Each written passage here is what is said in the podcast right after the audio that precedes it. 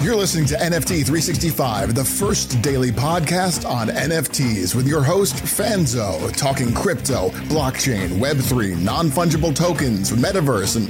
What the f is a non fungible token? We'll get to that. It's time for today's episode of NFT 365, the only daily NFT podcast minting an NFT every day for 365 days. Powered by the ADHD coin at rally.io, here's your host and digital futurist, the ADHD superpowered Brian Fanzo.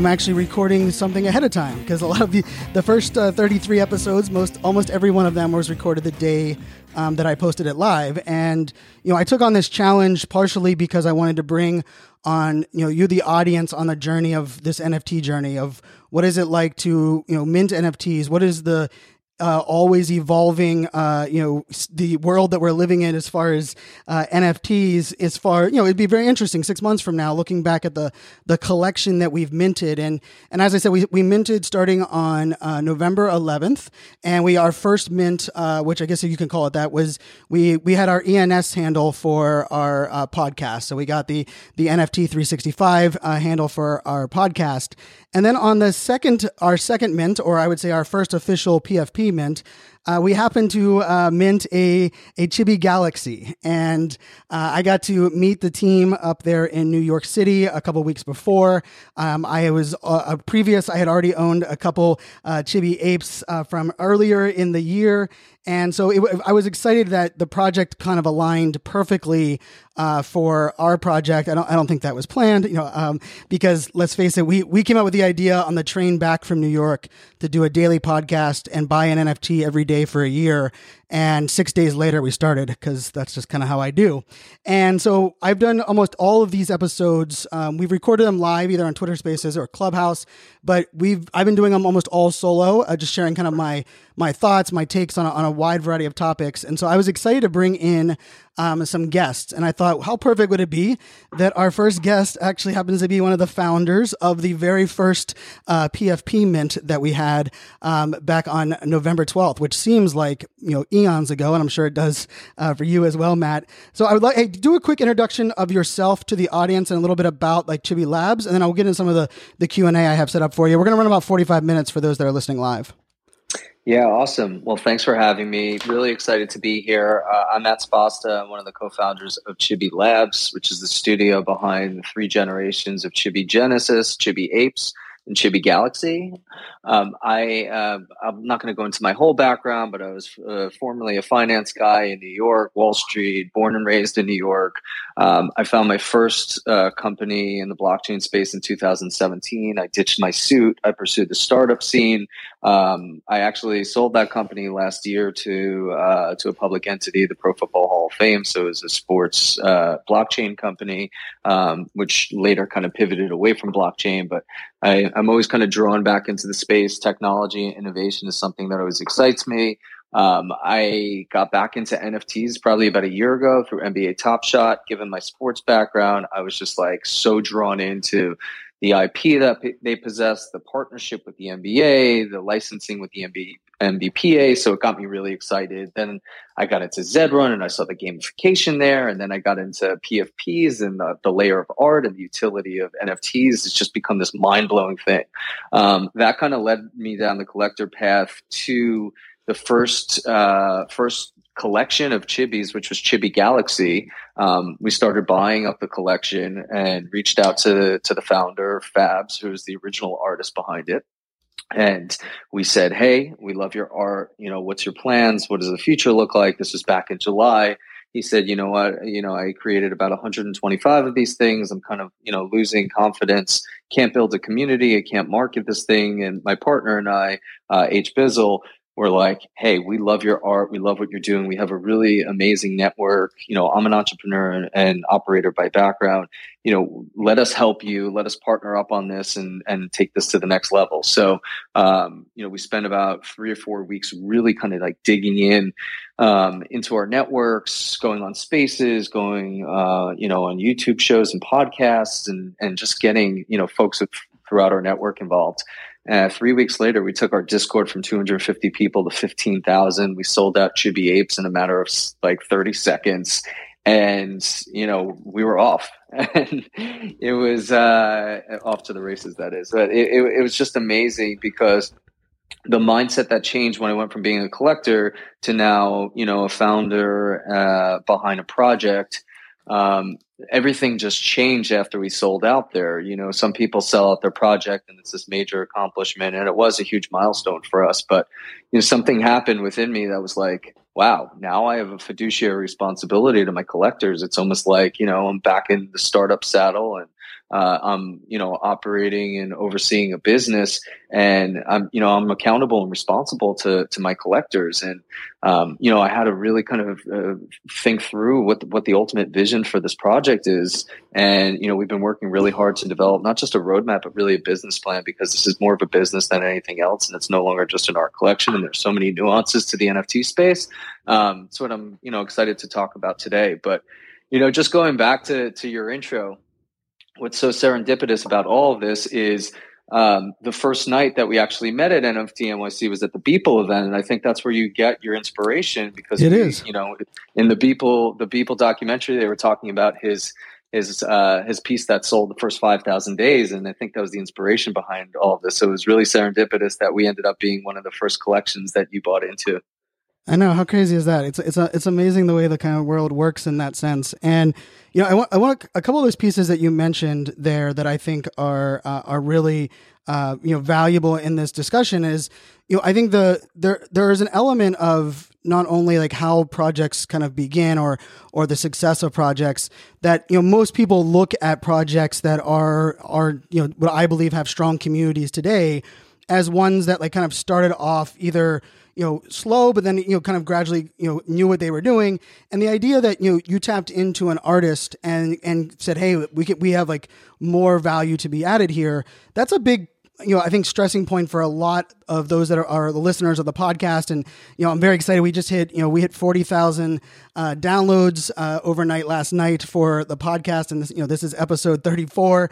And I will say a lot of our listeners, I think we have a lot of very, you know, I'd say talented creators that are either you know digital artists or 3D artists or they you know they they want to create a collection but I think they are you know kind of a little bit intimidated but also unsure of of what it will become and, and what it will take on. I'm curious that very first discussion that you had you know the i mean the art is i mean everyone that listens to the podcast element of this i've talked about uh, chibi for a while um, both before um, you know before uh, we brought it into the project before the galaxy side but you know even with the the apes and i love the the the tap into decentraland and I, have mentioned you know the the decentraland party that you guys had uh, the weekend after uh, chibi galaxy but i'm curious that like that initial discussion had others reached out um, to Fabs? Do you know, or like if if that was it was it something that he like immediately welcomed because i think there's a lot of artists that would probably love that have someone reach out to them but they're not really sure how that like, conversation goes down yeah, I mean, look, we were in a little bit of a different time in July. It was still really, really early, considering like how far we've come since then. Um, I don't believe that. I, I, know there were some early adopters within his Discord, and he had a, you know a lot of folks who were very supportive of what he was doing. You know, but we we love telling the story, and Fabs loves telling the story because it, it, should be an inspiration to a lot of artists. Because I think there are a lot of folks out there, uh, you know, who have created art who maybe haven't gotten recognized yet. And I think the NFT space has created this perfect medium and and opportunity and platform for people to get that exposure who are maybe in real life artists or uh, you know creating you know you know physical art. Um, but you know, Fabs uh, always says, and and you know even when we met him, you know he's. It, just like anyone else, when you create something, and, and not saying he wasn't selling, he had sold some stuff, but he wasn't getting the traction that he had hoped. You know, and and he, I think he was he was really losing kind of um, motivation. He was he was he was concerned, and, and, you know I hate to say it, but he was a bit insecure about his art, and we were like. We had to re-inspire him to say, like, this, this art is so amazing. There's nothing in the space like this. And one of the things that really attracted me to the art was the fact that it was 3D. And at that time, there was a lot. You know, most of the projects were 2D. Um, I was a kind of early adopter and big believer in the Deadheads project, and they were a 3D project as well. But I really kind of saw the future at that point that there was going to be this kind of transition to you know, to metaverse and meta applications, other environments, uh, AR integration, and things like that. And Fabs was just so brilliant and forward thinking that back in July, he was already rigging all of these uh, characters. And rigging is a technical term, um, meaning that the characters were kind of ready and available to be ported into these different environments. So he had built this AR functionality into into the website that you could basically pull up your chibi and see it in real life, like in person in your room in front of you. And it, we've we've had a lot of fun with it because our community takes those characters and puts them in really fun places and takes some amazing pictures. Um, people even take it a, a, step further. There are a lot of folks out there who download the 3D files because we we make them available because all of our collectors own their underlying IP, which is also not necessarily unique about the space. Although this has become a hot topic recently with uh, what Art, uh, RTFKT had done, but um, our community actually takes their 3D files, and some people are more advanced in design and they create these amazing 3D animations. And a lot of these videos have been going viral online, so people are getting really excited about them. But you know, the most important thing is I think the transition and the bridge between NFT avatars and what's going on in the metaverse um, is is probably the single most exciting thing about um, you know what I see happening in the space, and I think we're we're one of the earliest to the games in terms of bridging the gap between that. Um, you know, we're we're already making moves into Decentraland. We've built a huge plot of land. You, you, alluded to the party earlier. We're hosting a big blowout party on New Year's, which we could talk about in a little bit. Um, you know, we're playing around with different environments like Somnium and Leapin, and you know, we posted a lot of fun videos of our characters running around those environments, and it's just something that gets me really excited about the future. And I, I you know, I will say like that 3D art, you know, was without question the you know, I remember I jumped in on that original mint, and I, I remember, you know, that to me was, you know, it was one of the ones where I don't believe at the time I had done a whole lot of research, and I had I love the art, and to the point where I was like, you know what, if anyone that's putting this much talent has this much talent into the art, I'll kind of figure out like if the community was, you know, what's going on. And, and even you, you alluded to the times back then, right? Like it sounds like we were talking about years ago, but it was, you know, this summer, just the, the, you know, the, not only the amount of projects that seemed to be popping up, but also the, um, I would say the amount of copycat, um, you know, not only mints, but the amount, the number of, of, of mints, the, the way that they're kind of bringing them to light and so, you know, I'm curious, you know, that idea. So you, you, you know, the first couple hundred, the first hundred or so are out. The second one, which is the one that I had jumped into um, originally, um, comes out. Now, you chose not to do, uh, you know, what are some of the things that, like, I guess, factors that went into, you know, the amount, the the the art, the variety of the the you know characters, and you know how much attention was like, hey, we're gonna be a little bit different with our approach because I, have alluded this on previous episodes, like I love that, that there is an intimacy in like Chibi Nation um, that are those that have chibis, and I think there there's some we're going to see a little bit more in this. I think in the future where those that are growing their community along the way. I mean, you guys have three, three, technically three drops um, in 2021, which is just wild to think about uh, on top of it. But what were some of like the decisions that you think you made during that first kind of drop that you know helped you kind of stand out, but also kind of learn in the, in those current you know wild times of, of the summertime? Yeah, it, it's a really good question. It was something that we took into consideration, um, and it was it was a big factor in in our drop. We decided that we were going to only do a drop of 3000 while a lot of people were doing 10,000 collection drops. We thought, you know, we just do something smaller than the, the traditional. Uh, at the same time, we decided that we were going to do a drop in what we believe to be for the people, right? We wanted the community to really have access to this and we wanted to create a lower barrier to entry. And we did our mid price at 0.025. Um, and I think that those two things were, were part of uh, what helped us kind of grow our community and build some of the adoption. We really built trust among the, amongst the community. The last thing that we did is we wanted to limit the amount that people could mint per wallet. So we put a two cap limit on it because we really wanted collectors to get this. We didn't want bots to come in. We didn't want, you know, people coming into to to flip and what that did is that really allowed us to get that kind of unique ownership, build our community, and build our our collector base.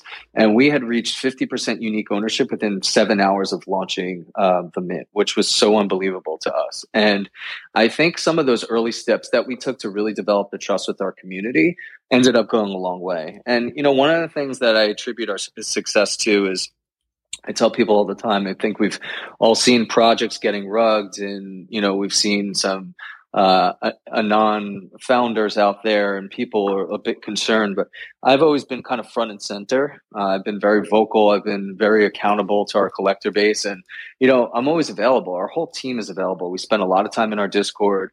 We have a good relationship. I mean, I know I'm not going to say I know them by name, but I know almost all of our collectors by Discord name, by Twitter name, by avatar because uh, a lot of people don't go by their real names. But I think that goes a long way, and you you could see how passionate a lot of our collectors are in the community, um, and, and I think it's it's due to the relationship that we've been developing over time.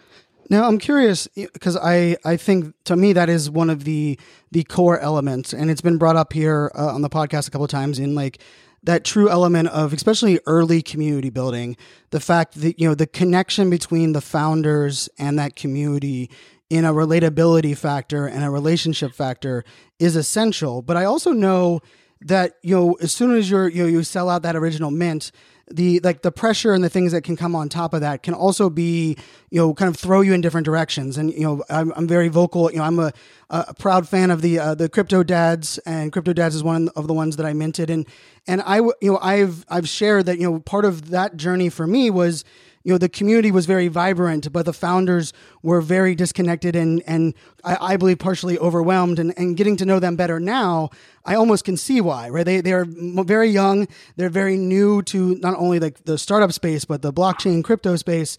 Um, and it took a while for that what would you like what was your commitment to the community? I mean you do frequent twitter spaces.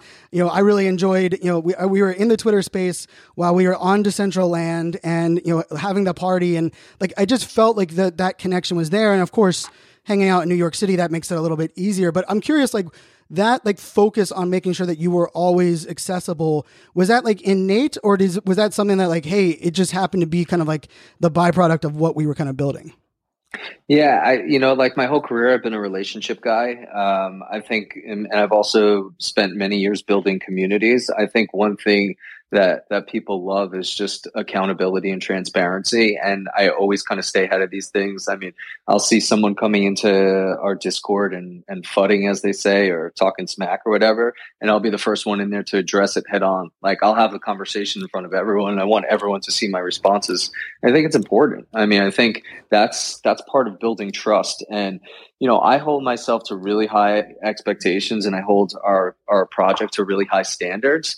And as a result, I think it's it's discouraged me from from some of these projects, these other projects that I'm I'm invested in as a collector because I just say like, you know, there's some projects where I have like a really big bag, as they say, and like I'm like, where are the devs? Where are the founders? And like these people are nowhere to be found. And like I have questions, and just getting a hold of them is really difficult. And you know, look, people have their different styles, and they want to run things the way they run things. But I think ultimately, like you know, if you think about this, this is truly like a business. I mean, what I when I look at these new NFT projects, it's like when you're going out and you're minting, that's almost like your IPO or like your capital raise. And you know, I, as I mentioned earlier, the fiduciary responsibility. It's almost like you're looking at your collectors now as your investors, and you should be accountable to them, right? Because everything that you're doing is going to impact them. And by the way, they own your IP. So they're ultimately the ones who are a the direct beneficiary of this, but should also have a say. I mean, these communities were built and meant to be driven by the people. That's why DAOs were created. That's why a lot of this is decentralized in nature, and it should stay like that. And that's what that's what I think people really appreciate. I mean, going back to the artifact drop, I think after people bought into this drop and forget about the Nike news that came out after it, all of a sudden we started peeling back the layers and like you know uh, the most fascinating IP is the art by Murakami that's that's in there. They told us after they told people after that they minted that they couldn't use that IP for anything. They didn't own it. And then they also said the IP rights on the other uh, you know Clone X stuff that was was minted, you could only commercialize up to one million dollars. So they put it started putting all these stipulations in there, and that's why I think a lot of the NFT purists are really against um, you know what's transpired over the last week, especially with now Nike coming in and acquiring them. And I have to imagine that those things are all connected. But it's just it's a really interesting dynamic and something that we've never seen just in the traditional world. What's going on in the NFT space right now?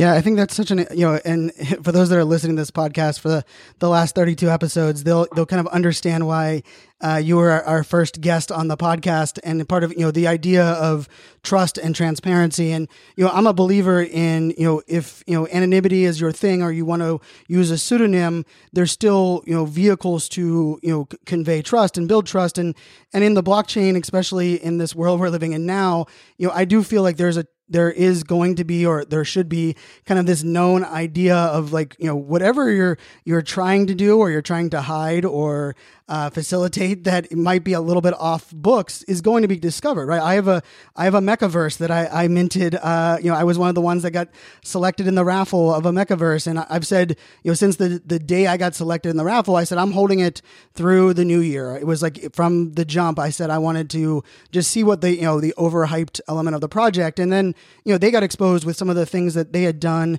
you know, within the blockchain and within uh, you know the way that they had you know handed out you know NFTs and some of those pieces that you know we were able to see via the wallet you know later on.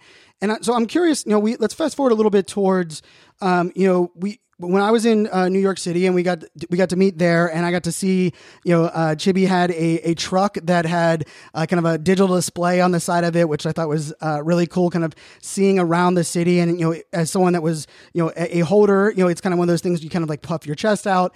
And I will say like the presentation that the the, the team gave there at New York City was really um, kind of you know I think it was it was enlightening to me in many facets. And part of it was not only like the dedication to the art. And I think, you know, you mentioned this before, like the, the artist, you know, it was, it, they were, he was spending so much time doing everything other than like the thing he loved. It's very easy to see why he might um, shy away from, uh, you know, or lose momentum or, you know, you know, the focus of, you know, like this growth.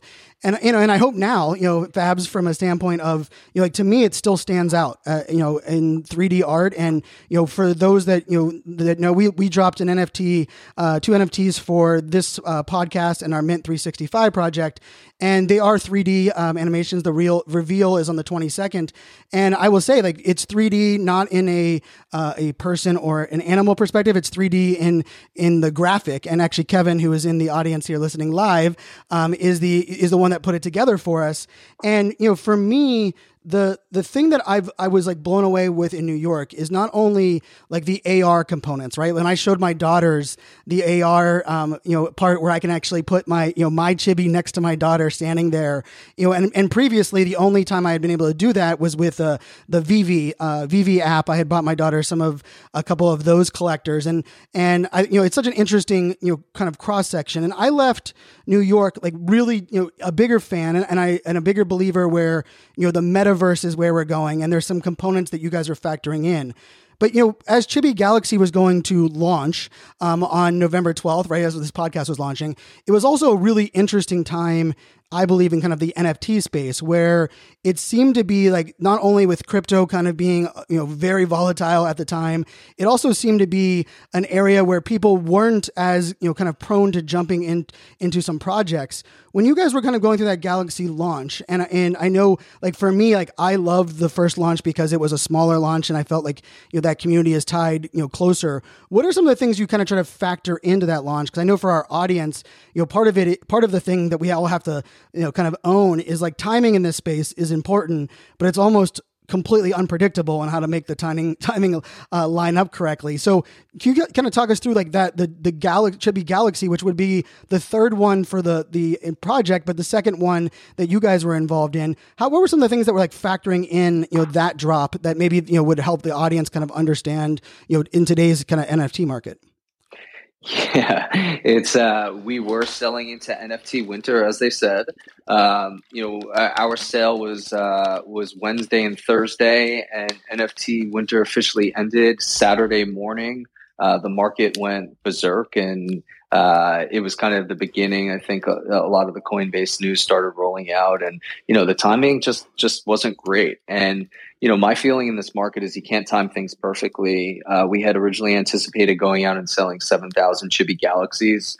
Um, when we went out to market and you know, we ended up um, we had some folks who missed out on the previous mint because there was so much demand. So what we what we did is we did kind of the most sophisticated and complicated drop that I've ever seen in the NFT space. But it was a four part drop.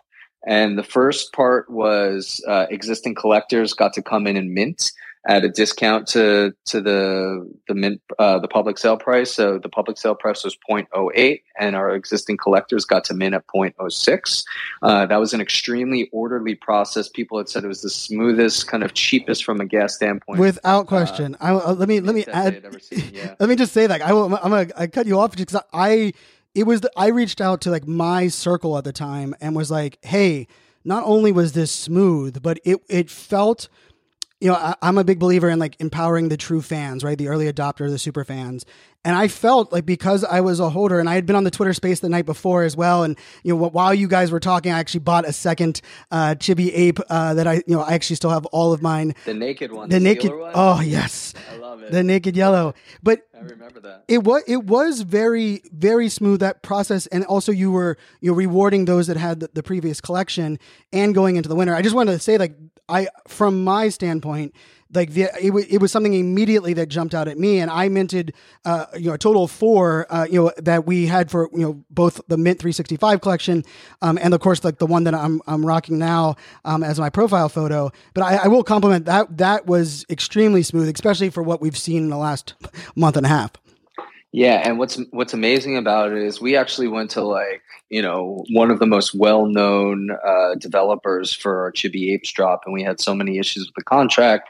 People found inefficiencies in it. They found you know ways to kind of get around it and bought it a little bit, so it wasn't great. And this last drop, uh, the entire drop, the entire uh, contract, the minting, and all these different, um, eh, you know, interactions with the contract were built and architected by um, someone from our community, Mr. Wizard, who is just turned out to be like this brilliant mind. He was one of our whales from Chibi Apes. He's really passionate about what we're doing. But like, you know, this is something I always say. It's like we do our best to really empower our community, but our communities just come out and they've been so amazing from everything from technology to art, design. Um, and it's it's just been amazing. But that that's another thing. It's like, you know, being able to find people from your community that are passionate about what you're doing. I mean, our, our entire team is based basically, you know, are, are were basically started as collectors and now they're part of the team, which is which is just a, an amazing, um, you know.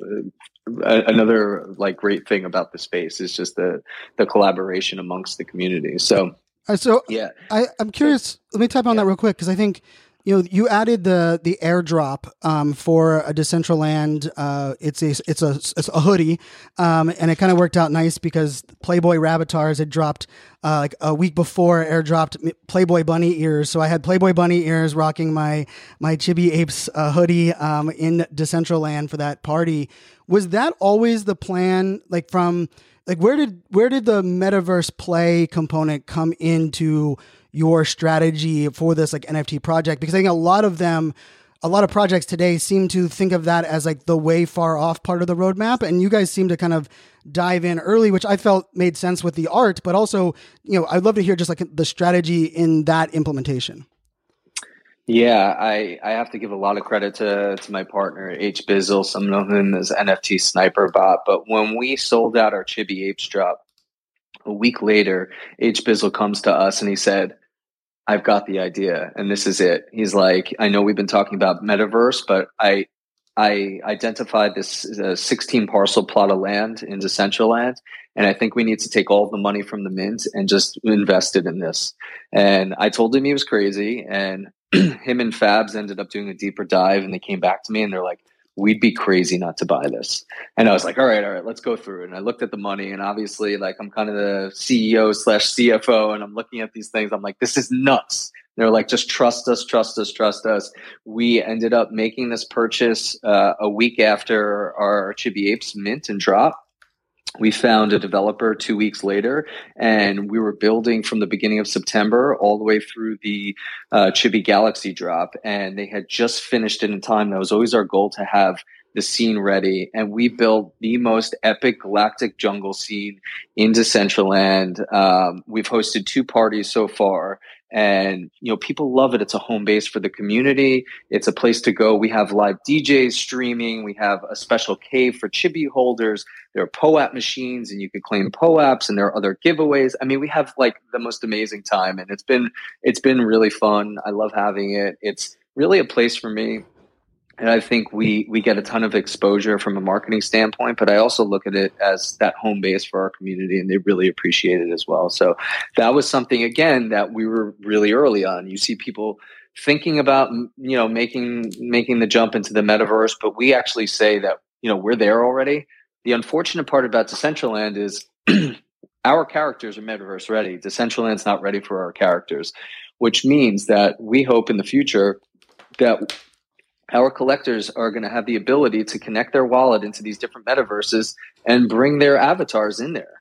Um, it's already happening. I actually posted, um, and for those on the podcast, they won't be able to see it, but I actually posted in the Twitter spaces, there's a link of testing that we've been doing in Somnium. Somnium's a, another environment that will allow you to bring your 3D characters, and you see this ape just running around this this crazy environment in the snow. It's in you know the red light district, and it's just like it's amazing to see this stuff come to life. So you know.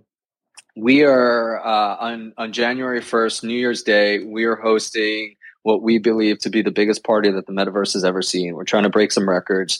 We have uh, 10 plus projects who are joining us. we have Aloe Blacc performing, who's a Grammy Grammy nominated artist. Uh, we have a couple other artists performing. We're doing giveaways. Um, you know, we have a, a, kind of a special unveiling. We're bringing in a, a very large, well-known brand partner who's going to have their brand uh, signage and kind of experiential activation that's happening throughout the scene. I mean, it's it's nuts. This stuff is next level.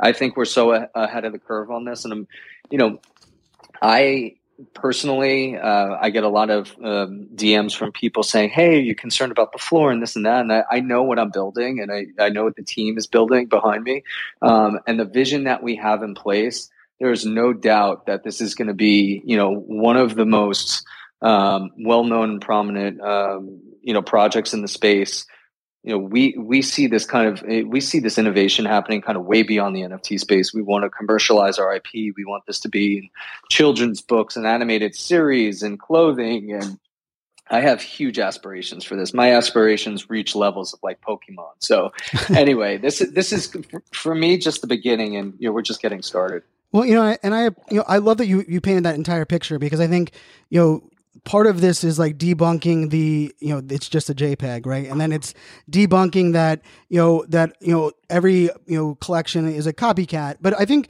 you know for our listeners you know there there could be this feeling of wow this project is you know elite and, and crushing it in all departments and bleeding edge which in many cases it is but you know, when the when the drop with you know, as you said, dropped uh, on kind of the start of of NFT winter, and you know, I I was a part of that like that you know um, Twitter Spaces. When you have to make the decision on what you're doing with the collection, if it's not selling out or the numbers are, are kind of different than what is projected what are what is like the things that you factored in there? Because I am I'm very bullish in believing the I the days of like just the the phantom projects you know f- you know selling out immediately that are bot protected are are kind of the, the days of the old, and I think we're we're seeing you know a, a much more you know prolonged um, you know rollout. I, I, we we minted the X Punk um, here uh, for the Mint 365 project, and it was multiple months uh, that was out, and it was a project when I discovered the founder and his commitment, I was all in, and and just like with with what you said, like I remember leaving, I was sitting next to Drew um, at uh, NFT New York, and he looked at me and goes, "Damn, these guys like they're next level." But that doesn't mean that there's like success along that entire way. So how did you make some of those those tough decisions in there? Because I think that that helps a lot of us kind of uh, approach some of the things that I think many of these projects they're going to release in the next six months are going to have to go through. Yeah, and that, that was what I was uh, I was getting at before. So we did this really orderly drop, and it was super smooth. But the one thing that was missing from our drop that I think some of the success successful drops have had is there's this element of FOMO, right? When you see the drop moving fast and people are having these gas wars and uh, the FOMO kicks in, people go nuts and the thing sells out, and then the secondary goes crazy, and like you know, we were trying to avoid that. And it's kind of like the gift and the curse. It's like you don't want people to have a bad experience, but people love FOMO because they love FOMOing into things. So what we did is we did our pre-sale for our existing holders in a small white list that we did from NFT NYC we did a really orderly public sale in the sense that we there was a raffle registration and people requested what they wanted. Um, they they they committed to it, but they didn't have to buy. So we we we opened a window for two hours where those people could go in and claim their NFTs, and then we opened it up to the public. And you know, at that point, we had probably sold through maybe twenty five hundred of the of the seven thousand. And you know, we spoke as a team and we decided that you know of the 2500 that were actually sold it was representative the people who really believed in us our existing collectors. And we thought um, you know by closing up the mint i mean we could have let the mint just run and we could have continued marketing it. We basically put a 24 hour timer on and said hey we're closing up the mint in 24 hours. Whoever wants to get in could get in. And at the end of the 24 hours we reached 3500 and we closed it out. And really uh, you know my my idea behind this was the market spoke we listened we wanted to reward the people who came in early and minted and we believe by closing up the supply that it really returned some additional value to some of those early uh, buyers. So i thought it was a win-win. We got ahead of it really quickly. This was two after two hours after our public mint we got together as a team and said hey we're going to put a 24 hour cl- clock on this and wherever we land at the end of 24 hours is where we're going to stay. And, you know, I, I, am grateful that we came together and made that decision because I thought it was one of the best decisions we ever made. And, you know, really the intention to expand our collection was to expand our collector base. And, I think by making some of these moves, and this was the trust that I alluded to earlier, uh, goes really a long way in the space. And I think some of the decisions we've made, and sure, you make mistakes along the way, but I think we've made a lot of really good decisions. And I think our, our collector base has has recognized that. Well, you know, as a collector and you know, as a fan, and then you know, was going. You know, I was. I remember like sitting on that the spaces when you guys shared the twenty four hour. I will say from like my perspective as a, you know kind of a fan and a collector, I was fist pumping in the sense of I loved the decision and I love the decision even more so after it closed especially in the essence of like you know we you talked about FOMO, and I think there's there's something beautiful about you know when someone pulls up the the collections that we have here for Mint 365, right? We've minted now you know 32 um, different uh, projects, and and for those that are are, are listening, we, we minted for today's project. So uh, our 33rd project is the Fierce Models project, which is uh, for those that want to check that out. Um, it is minting, and it's the holders you know instantly come part of like the their community that's also attached uh, to real fashion models. It is is a female uh, founded uh, NFT project that we are very excited to um, have minted. And yesterday we did um, the Spoiled Banana Society, which is a fantasy football um, NFT project. And so, you know, I the reason I bring up those two is I, I, I think the lesson that I've been learning, right? This has been I've been spending well over 4 hours, you know, per project, you know, studying them to figure out what is the best for us to mint, you know, each day. I know thankfully now that those that have our founders NFT, uh, I brought them into a private Discord and I have more people suggesting projects, more eyeballs on projects. But one of the lessons that I feel like in 33 days and 33 mints that I've gone through is that those decisions, that open communication and doing what's best for the community as like the default is everything. Like it is it is even even to the point of you know understanding you know we we did diamond dogs which uh, shout out to to evan uh, mendoza and uh, the diamond dog uh, you know rollout. You know they they've done they did a first rollout and you know he's a major league baseball player with the cardinals. Uh, the art is his own very passionate about his project and he's made two decisions, you know, during his launches that I thought were very much like I'm going to reward the community, I'm going to double down the community. And Mat, I will say, like, you know, you know, let the team know from a, a collector's perspective as well as just what I've been learning these last 33 days and you know minting you know these projects every day is there are a lot of projects that are defaulting towards well we like maybe we should just shrink the price down. We would need to make more money. Or i think a lot of them just live in indecision right? Which is something that you guys haven't done and I, you know, I, I want to commend you that publicly because I think there is like lessons for all of us to be learned. Like, how do we openly communicate with our team, and then also openly communicate with the community? You guys have not kind of mixed words. You've been very, you know, maybe it's the little New Yorker in you that you're you're not afraid to kind of uh, put things out there and kind of own, you know, the things that as they're going. But I will say this as a collector since I've we minted Chibi Galaxy, I've not looked at the floor once, not even one one time. Like I haven't even it isn't even even crossed my mind to look at the floor because I understand not only the art, but where the project is going as far as, you know, the metaverse components, the AR components. You know, I purchased, you know, the merchandise that you guys, you know, rolled out that I, I love the merch aspect. And so as we're kind of wrapping a bow on like this conversation, I'm so glad you, you're able to join us on, on this podcast. Uh, you know, I'm curious, you know, like if you look back over the last like nine months, you know, and and the thing we can't say because it's it's impossible is like if I if I was going back and starting over, what would it look like? Because the NFT space is so different today in December than it was in July or even you know honestly the beginning beginning of November. But if as you're looking at the next you know couple months in the next year, what is this like some advice or thoughts that you have that could help those that are either launching a project or thinking about you know aping into a project to kind of wrap their head around and something that you think is like really valuable and important in this space. Yeah so i i actually uh, i get a ton of inbound from folks um, you know who who I've, I've been connected with across the space um, it, it, you'd be amazed to to see how many early adopters are now uh, adopters uh, as a collector are now launching their own projects, and it's really awesome to see. Um, you know, the, the, one thing that we even do amongst our communities, we empower even our collectors. We have two collectors that are launching projects, and we're helping them promote it from within our Discord um, because we want to help uh, our community. We want to help our collectors, and we want to see them be successful.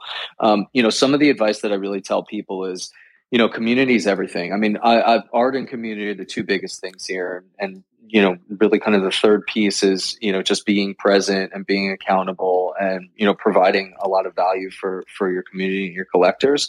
But m- my advice to everyone is not to rush. You know, people think that the window's closing and they may not be able to sell out and this and that. But it, if that's what's most critical to you. And obviously, that's critical to the success of a lot of these businesses and projects.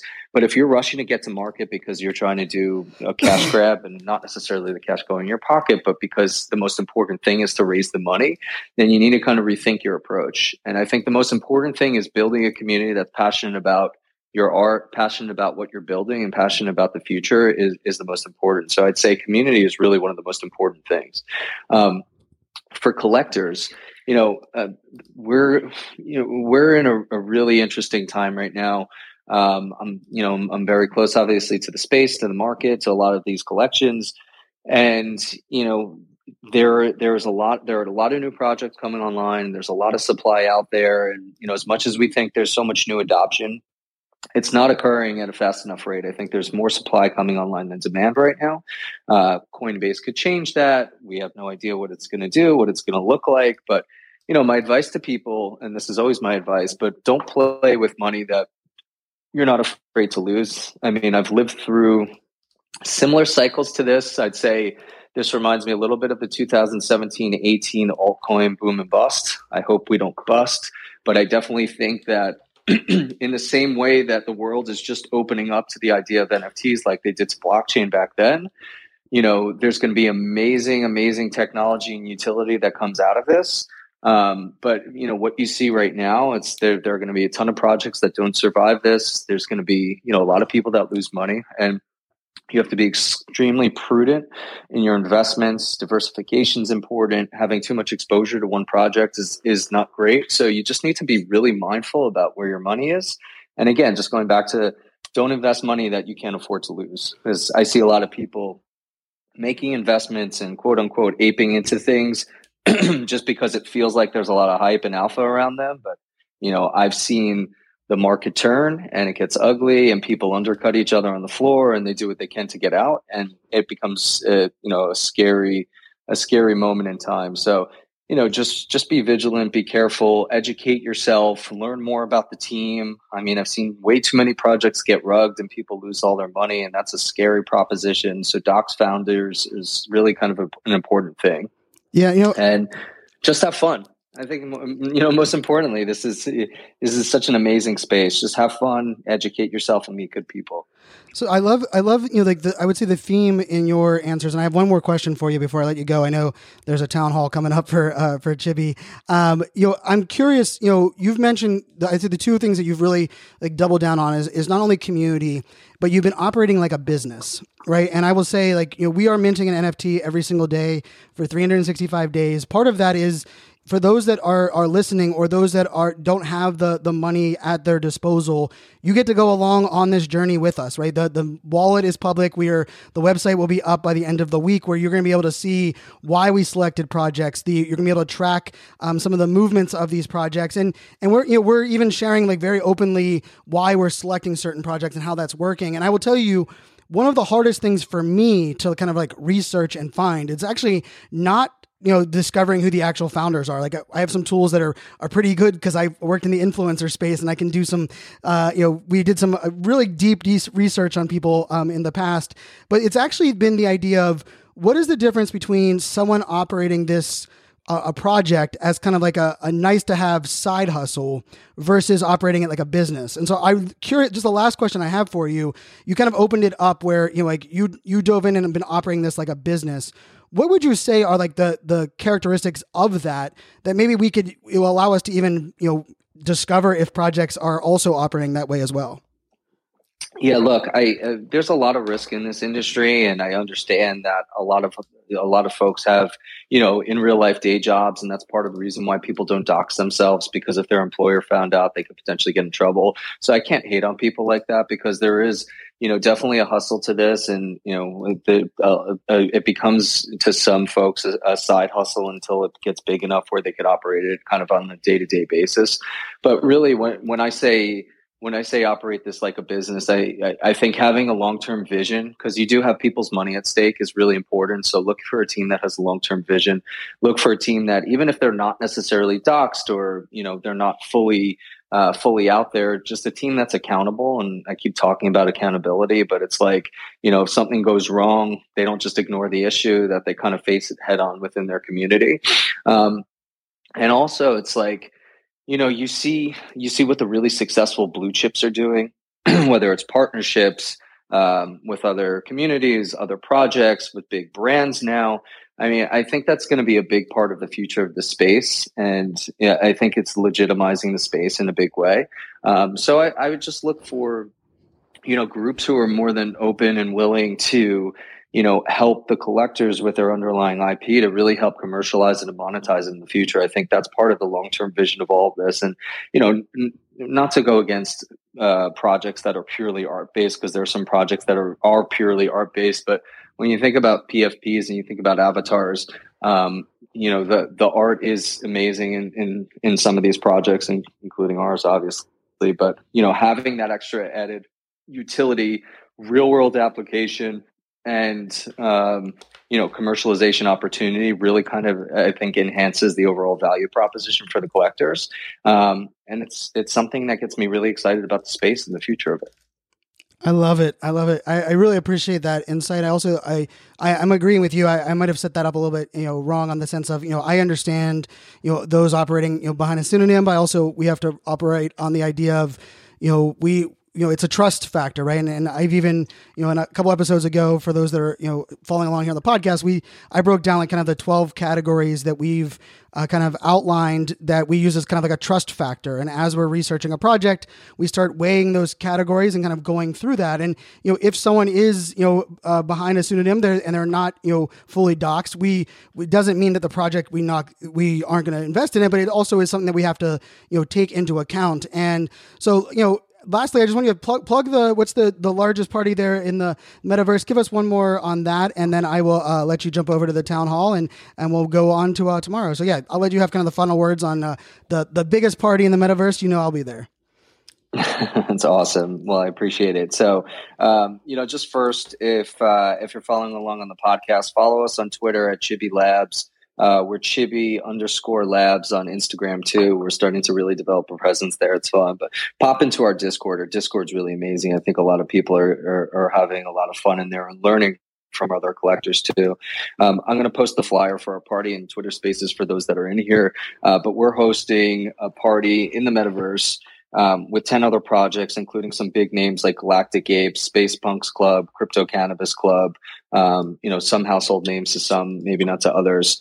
Um, we're going to have Aloe Blacc, uh, who's a Grammy nominated artist. People will know him from, you know, the song I Need. I need Dala Dala. Oh yeah, um, plenty others. Uh, but you know, it, it's amazing. This is his first this is his first event uh, in, in, the metaverse, so he's really excited about it.